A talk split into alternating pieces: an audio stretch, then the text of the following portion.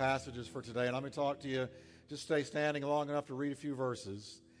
We're in the fifth in our landmine series, and I want to talk to you today about the landmine of the myth of the greener grass. So, how's that a landmine? Well, I'm going to show you. We're going to look at a few verses that uh, jump right in the middle of the story of the prodigal son.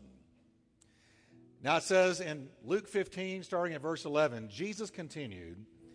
He said, There was a man who had two sons, and the younger one said to his father, Father, give me my share of the estate. So he divided, divided his property between them. And not long after that, the younger son got together all that he had, set off for a distant, or some versions say a far country.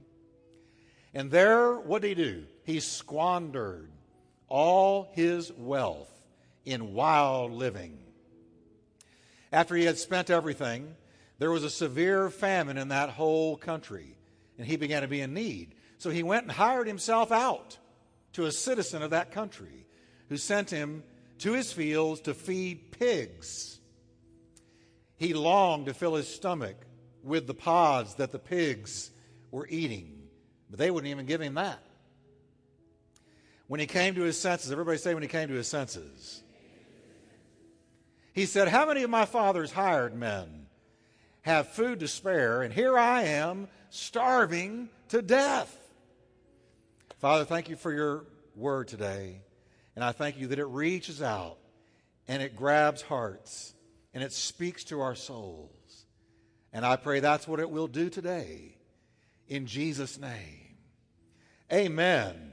Turn to your neighbor and tell him, perk up and listen. You're going to need this tomorrow morning.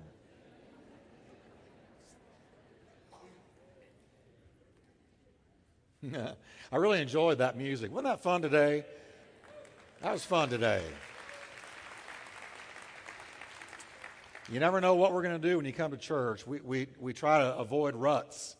And uh, so, anyway, I enjoyed it. Thank you so much. And we got so many talented musicians, don't we? And I'm very thankful for them.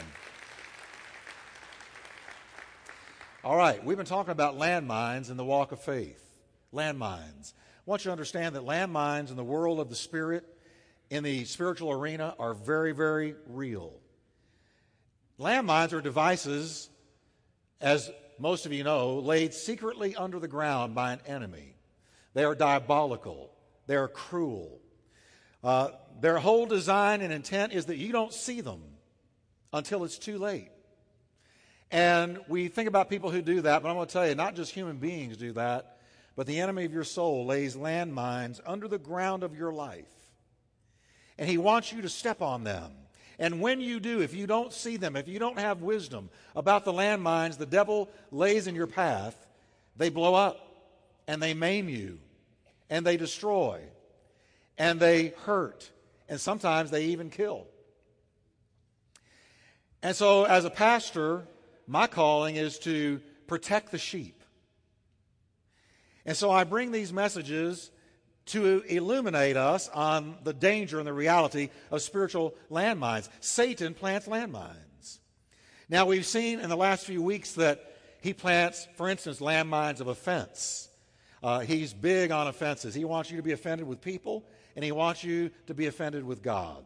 And you can be offended with people, or you can be offended with God. We talked about those two weeks in a row. Offenses, the landmine of offense. If you missed that, you ought to grab the CDs. It'd be well worth your listening to because offenses are one of his favorite tools. Now, we also talked about the landmine of condemnation. The landmine of condemnation, how condemnation can blow up under you and you can live under a cloud of guilt uh, that is not necessary because the blood has covered your sin.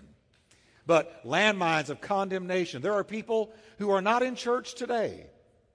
And I don't know of any names, but I guarantee you it's true who are not here and not in churches other places because they're dealing with condemnation. The devil's got them convinced. You're not worthy to go to church. Who are you to go to church? Who are you to sing? And he condemns. And then there's the landmine of deception we talked about last week. That's a big one. The landmine of deception. Satan lures you into something that is very deceitful. And we shared last time that the landmine of deception is different from the other ones in this way that it has a delayed action trigger to it. That when you first bite the apple of deception. It takes a while for that landmine to go off because you're going to go through that deception and you're going to sow wrongly into the spiritual field of your life. And only once, it's really a day late and a dollar short, does the landmine go off and you realize, man, I've been deceived. And it blows up under your feet, blows up down the road. And very real landmine. Now, today's landmine, the myth of the greener grass, operates the same way as the landmine of deception. Uh, in fact, it's the landmine of the myth of the greener grass that took the prodigal son down. It was his undoing. It was the subtle, well placed landmine of the lure of the greener grass that caused the prodigal son to walk into his dad one day and say, Give me my inheritance because the far country is calling to me. I've had it here. I'm ready to move on. Something within this boy, and this happens to church people all the time, something within him had begun to say, Anything is better than my father's house. Anything is better than my father's house. He had probably heard of the fun, the wine, the women, the song that were out there while he sat in his boring house and went through the motions of his humdrum existence, doing the same old, same old, and a voice began to talk to him. A voice began to whisper into his soul, anything's better than here. Thoughts like this began to go through his head. Here I am, whiling away my time in this plain, vanilla existence when I could be having the time of my life. Like the prodigal son, listen to me carefully. It's the lure of something better over yonder. If I can use a stock show Sunday word, it's the lure of something better over yonder that causes people to throw caution to the wind and head off towards a fool's pursuit. Very real. We spend our energy, we spend our time and our finances to reach the promised pot at the end of the rainbow, only to find the disillusionment and regret are the only things that greet us there, and sand sifting through our fingers. Lured away by the call of the far country. It's when you have to leave the Father's house. There's nothing wrong with trying to better your life. There's nothing wrong with trying to advance yourself make more money, have a better job. That is not what I'm talking about. What Jesus was addressing is when you have to leave the Father's house to get it. That's the difference. If you're walking in the will of God and you're trying to better yourself, there's nothing wrong with that. But when it requires you leaving the Father's house, the Father's will, the Father's purpose for you, the Father's intent for you, when you've got to leave the Father's house, that's when the lure of the far country has succeeded in taking you away. Now, just for the record, let me just tell you a little bit about this story of the prodigal son. I love this parable. It's been called the pearl of the parables of Jesus. If there could be a best of the parables or one for, for which Jesus was most known, it's the story of the prodigal son. Charles Dickens, the great author, called it the greatest story ever told. Others have said it's the finest short story in literature. If you want to read a great story, you ought to read Luke 15, the story of the prodigal son. Now, I believe it has seized the imagination of people everywhere like it has. Here's why I think it's happened because it nails you and me the way we really are. It nails the way we really are.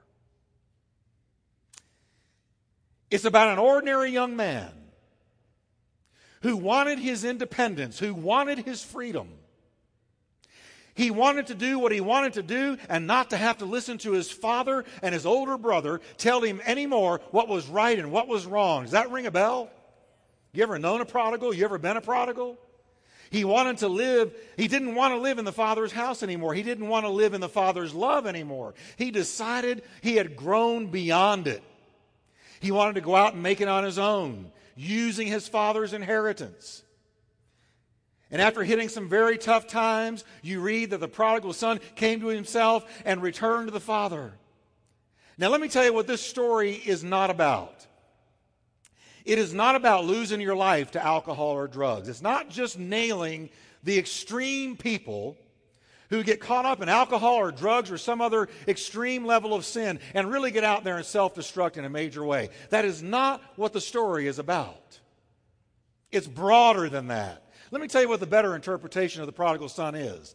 We as human beings take the inheritance that God has given to you and me we take the money, we take the brains, we take the talent, we take the charisma, we take the health, we take our resources. We take the blessings that God has given to us. And here's what we do we say, God, I don't want to have anything to do with you anymore. As a matter of fact, I want to live like you don't even exist. I'm going to go out and live my life as if you never existed. I've had it with this church stuff. I've had it with this Bible stuff. I've had it with this prayer stuff. I've had it with all these rules and regulations. I want out of the Father's house. You can be an up and outer, you can be a down and outer. We take our God given inheritance and we proceed to live life as if God didn't exist. We try to tell ourselves that God is not paying attention or that there's no price to pay for the way we're living. That's what this story is all about. The prodigal did not expect to hit hard times, he expected to hit better times. Then we finally come to our senses and we come home to God, hopefully. Now, let me begin by just looking at how the landmine of the greener grass was planted in this first century bad boy. I want you to watch this now. First, the first thing that hit him was the lure of the far country. Jesus called it the far country, far away, the distant country. Now, I want to remind you, I told you last time that the devil is a master deceiver. I want you to understand that better than you understand almost anything today. The devil is a master deceiver. He holds a PhD in making wrong look right, bad look good, the deadly look promising. He does not approach you in a red suit with a pitchfork and horns and say boo. He approaches you attractively, persuasively, convincingly, logically, reasonably. His job is to paint sin in the brightest colors, and that's what he does. Nobody's going to wake up in the morning and say, you know, I think today I'll begin destroying my life. Nobody wakes up and says, you know, today I'm going to start drinking alcohol and, and hopefully one day I'll become an alcoholic. Nobody takes that first snort of cocaine and says, you know what? I hope I'm an addict soon. No, the devil paints sin in the brightest colors. He places rainbows over the darkest undertakings. That's his job. He lures his victims with promises of fulfillment, joy, and reward. If he didn't do that, you'd never bite the bait. But he leaves them with the sands of regret sifting through their trembling fingers. I see it all the time in what I do. I see the end of the thing and not just the beginning. One of the devil's favorite tactics is to convince the unsuspecting that their lives are really a drag, a boring stew of mediocrity. That's one of his, that's one of his best tactics with you and me. Isn't life a drag? Aren't you just go, you're not having any fun sitting in church listening to hymns, listening to the Bible. Why don't you go out and have some fun? Ask the children of Israel if this isn't his tactic, because the Bible tells us in 1 Corinthians chapter 10 that discontent destroyed them. Satan fans the embers of discontent into the fire of disobedience. He convinces us that what we really need today is a change, a new lease on life. We should leave the Father's house and strike out for the far country. Why don't you see what's out there? Why don't you go find out if everything you've been told is really true? Why don't you get out of this boring life and go have some real fun? Now, let me tell you what the far country is. The far country is anything, any place or any condition that lures you out of the Father's house. Now I'm going to say that again. The far country that Jesus was talking about in this parable, it's any place, it's anything, it's any condition that lures you away from the Father's house, which means His will, His blessing, His purpose, His intent. That's the far country. The far country has a mantra. And here's what the far country always says to you it's better here than it is where you are. That's the far country's mantra. The far country can be the promise of more money or an exciting new relationship or some kind of sexual fantasy. People are lured away by that kind of thing all the time. You deserve a break today, that little voice says when it's talking to you about the far country. You could almost take the names of the best known soap operas and put them together to make the devil's case. And I did, and I want you to hear this. Satan says to us, as the world turns, and you're still young and restless, consider that you've only got one life to live while you're still bold and beautiful. Soon the days of our lives will speed by. All your children will grow up, and you will find yourself at General Hospital in need of a guiding light.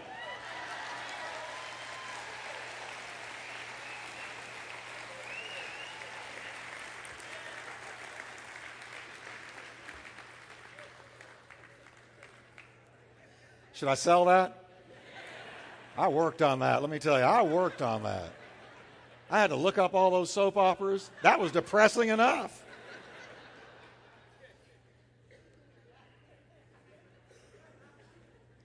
For the prodigal son, the prodigal son who began to hear the call of the far country, it was all of those things. He took his financial inheritance, struck out for the empty promise of wine, women, and song. Off he went. Now, let me tell you a quick story written by William Clovis Chappell about a village fool. Listen to this. Once upon a time, a long time ago, about a hundred years ago, there was a country Christmas.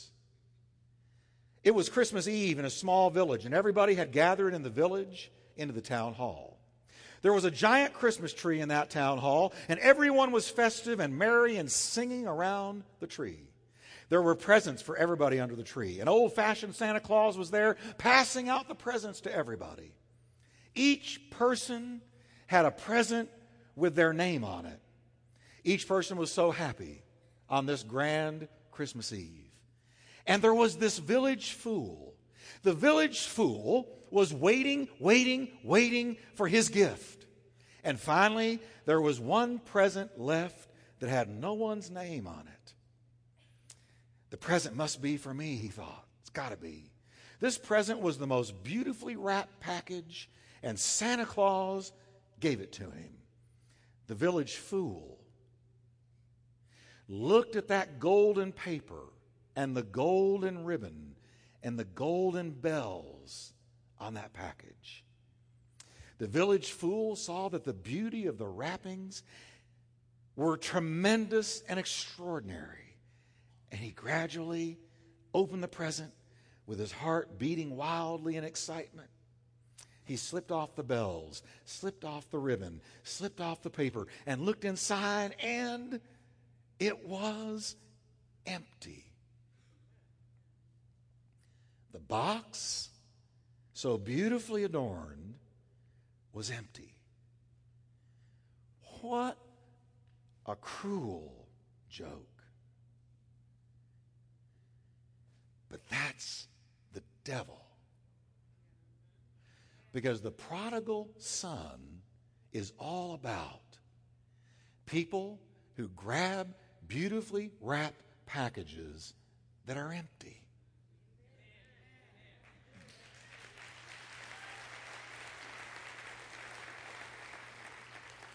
The village fool, he was crushed at the emptiness of the box and being made a fool of again. You know what the devil wants to do with you? Make a fool out of you. Let me tell you something. He wants you to be his fool. And you are the devil's fool when you leave the Father's house to get something the Father didn't give to you. Because let me tell you, the devil will wrap it, he'll put a bow on it, it'll look incredible, it'll make all kinds of promises, it'll talk to you, it'll lure you, it'll woo you, it'll convince you. And you say, Well, if I've got to leave the Father's house for just a little while to grab that gift, then I'll leave the Father's house. Guarantee you, if the Father didn't give it to you, it's not going to make you happy.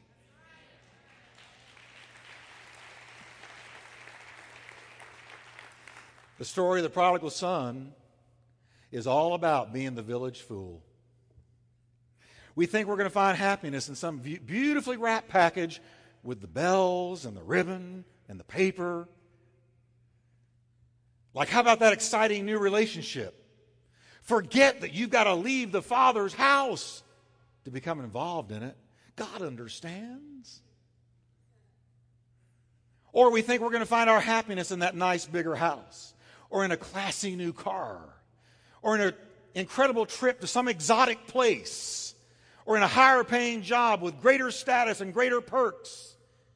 But I guarantee you, if you think you're going to get happiness from those things, you are the village fool. You say, Well, how do you know it's not going to make me happy? Because I read the paper and I watch the news and I live in this world and I watch people and I see movie stars, and I see famous people who have more money than they can think to spend. They have satin sheets that they lay down in, but they cannot sleep in those sheets because they have no peace, because they have believed happiness came from them, and it does not. I guarantee you, happiness isn't found in a house. That just gives you a bigger place to clean. Kathy and I don't want a bigger house. We've been in the same house for 18 years. We don't want a bigger house because you're going to have to mop those floors, vacuum that carpet. You're going to have to take care of it. We're happy, we're content. You won't unwrap happiness in a new stereo or a camcorder or a computer or some wonderful vacation somewhere. You will not get happiness out of that. That is an empty package, beautifully wrapped. Happiness is not going to jump out of a Chanel handbag. Just gives you a bigger debt. Those boxes are empty, and many of you, and some of you listening by radio to me right now, you still don't believe that you're not going to get happiness in stuff or things. But you're not. It can't do it. Only one thing can make you shout for joy only one thing can give you overwhelming peace. Only one thing can put a skip in your step and a gleam in your eye and a smile on your face, and you don't have to snort it, smoke it, drink it, or shoot it.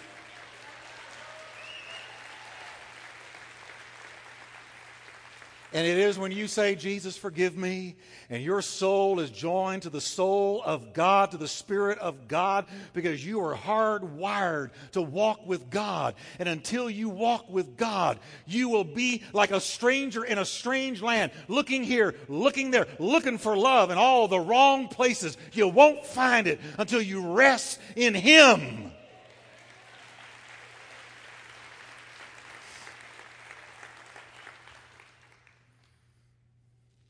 The prodigal son didn't believe it either. He believed there was happiness and stuff. But let me tell you what he discovered. He discovered that sin never satisfies. Sin never satisfies. There's pleasure in sin for a season. The Bible tells us that. But the end of it brings death. See, if you are looking for happiness in sin, there's going to be a payday someday. You can't get away from it. There's going to be a payday someday. Someday the sin is going to rise up and bite you. You can't do it. If you have to leave the Father's house to get it, you're never going to find happiness with it.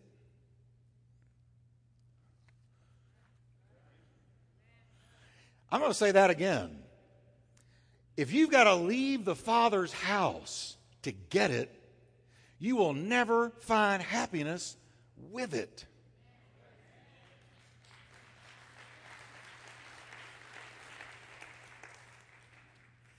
As the story progresses with this prodigal son, you see the landmine now starting to explode under his feet. The Bible says first explosion. Kaboom! He lost everything. The Bible says, quote, he wasted his inheritance in riotous living. The word riotous means loud or wild. It implies a life of constant wild parties, loud music, and bright lights.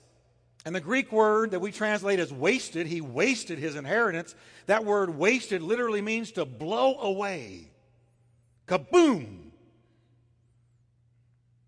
You go to the far country, here's the irony. You go to the far country to gain what you think you're missing, but you end up losing everything you have.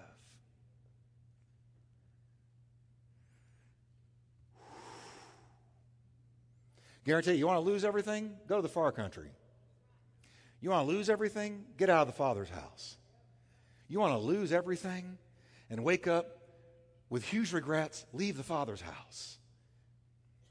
Second thing he learned as he's sitting there having lost everything, he learned the harsh truth about far country friends. Now, I want you to listen carefully to me.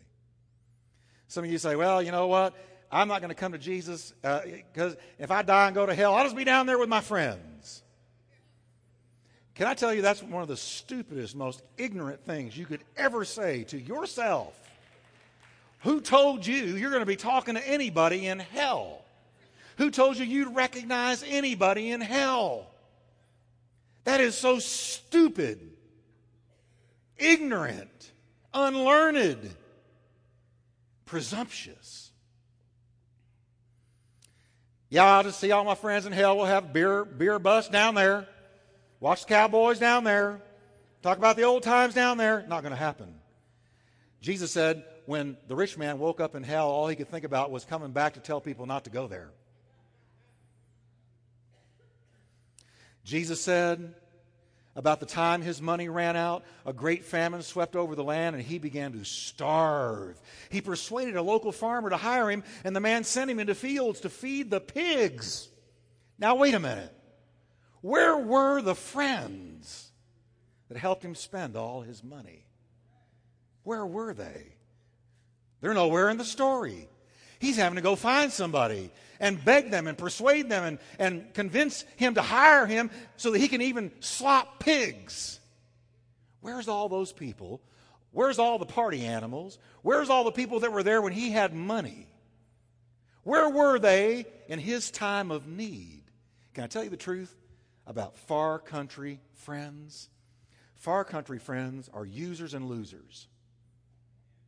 If you have a companion in sin that companion will turn on you at the drop of a hat. You don't make quality friends in the bars. You don't make quality friends outside of Christ. Everybody is seeking their own. And when you get in trouble or you get down, they're not there for you. They weren't there for the prodigal. They're there for the party, gone when the bills come due. Can I tell you the truth about far country friends? Well, I've made some friends. and We're going out and we're having a good time together. I've kind of left church for a while. Those friends will burn you at the drop of a hat. They're not your friends.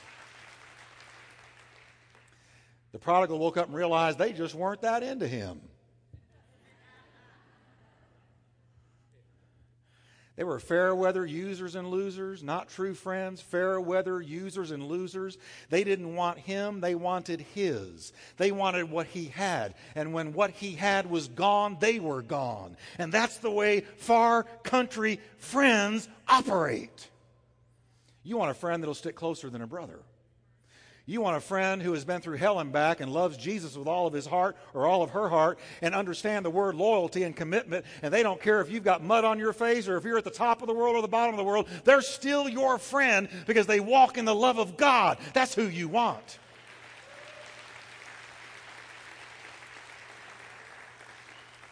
Oh, it got bad for this boy. He was their fool for the day. He woke up and realized, I've been these people's fool for the day. They're money boy. They're patsy. I'm too old to mess around with people like that. Amen? Jesus said he began to hurt. He began to hurt. He was so hungry he would have eaten the corn cobs in the pig slop, but they wouldn't even give him the corn cobs in the pig slop. Kaboom! Lonely, destitute, hungry, and ruined. The landmine of the myth of the greener grass exploded under him. If the grass looks greener on the other side, somebody's having to fertilize it. Somebody's having to water it. Is this happening to you today? Have you awakened in a far country? Have you left the Father's house? And you may still be sitting in church. There's all kinds of people sitting in church and they've really left the Father's house, even though they're sitting in the house of God. They've left the Father's house in their heart. Being in a church doesn't make you a strong believer any more than sitting in a garage makes you a car.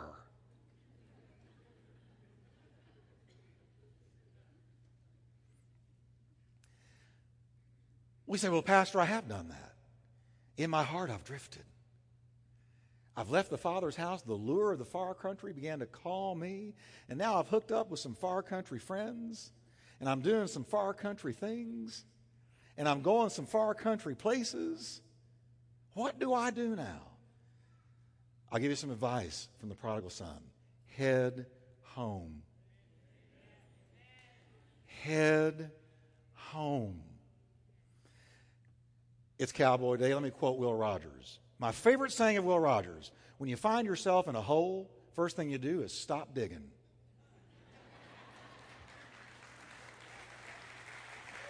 I love that. I love that. That should be a proverb. The Bible puts it this way when you find yourself in a hole, repent. But I like it. Stop digging. If you know you're in the far country with far country friends doing far country things and you're slipping away from the Father's house, quit digging. Suddenly, the Father's house didn't look so bad to this boy. Sitting in the pig pen, surrounded by slop and grunting, filthy pigs. You ever been around people? It was just like being around grunting, filthy pigs. You lay down with a dog, you're going to get fleas. Lay down with pigs, you're going to get muddy and dirty. Sitting in the pig pen, surrounded by slop and grunting, filthy pigs, he took a trip down memory lane. He began to remember. He said to himself, quote, all those farm hands working for my dad, they sit down to three meals a day. And I'm the son. And they won't even give me a corn cob out of pig slop. You know what he said? There's something wrong with this picture. And some of you, you need to be saying, there's something wrong with this picture. I'm a child of the King. I've been washed in the blood. The Holy Ghost has lived in my heart. I know the Word of God. I've tasted of the powers to come. I've worshiped Him in beauty and holiness. I know the Lord. He knows me. I have been in love with Jesus. There's something wrong with this picture. This is not what God has for me. This is not His purpose for me. This is not His call on my. Hey, everybody, I'm trying to talk to us today. We need to return to the Father.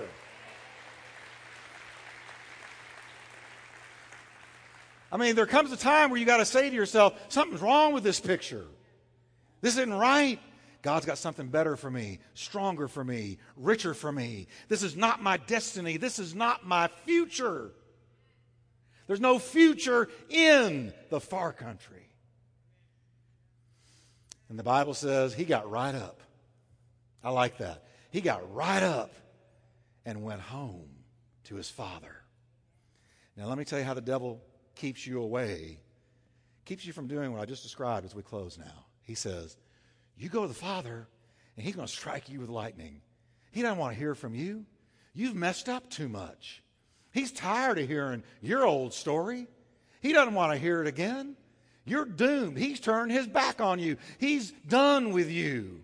Go make the best of what you got. That's not the way Jesus painted it. He said the father had binoculars staring down the road. His eye was peeled on the horizon longing, hoping, pining for his son. And when he saw the little speck, his boy, walking towards him. Jesus said the father ran.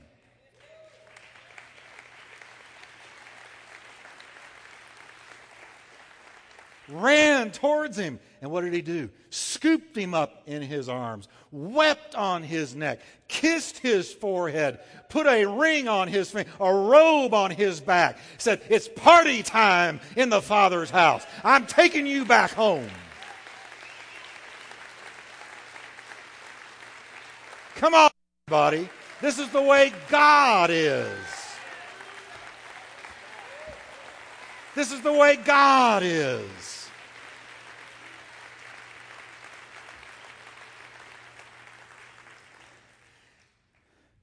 The elder brother, now he's another message. Because we got churches full of elder brothers. They don't rejoice at all when a prodigal comes home. Now, they don't like to see you. That's another message. The father scooped him up. And he was totally, completely restored to his position. All he had to do was turn. All he had to do was say, Something wrong with this picture.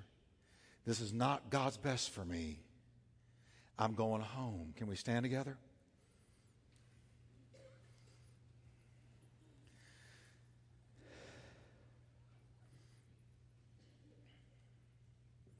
Have you followed false promises of the greener grass? And you know now that it was a ruse, a plot to destroy you, rob you of everything? You're starting to drift from the Father's house a little bit? How many of you can say, I've been there? I know exactly what that feels like.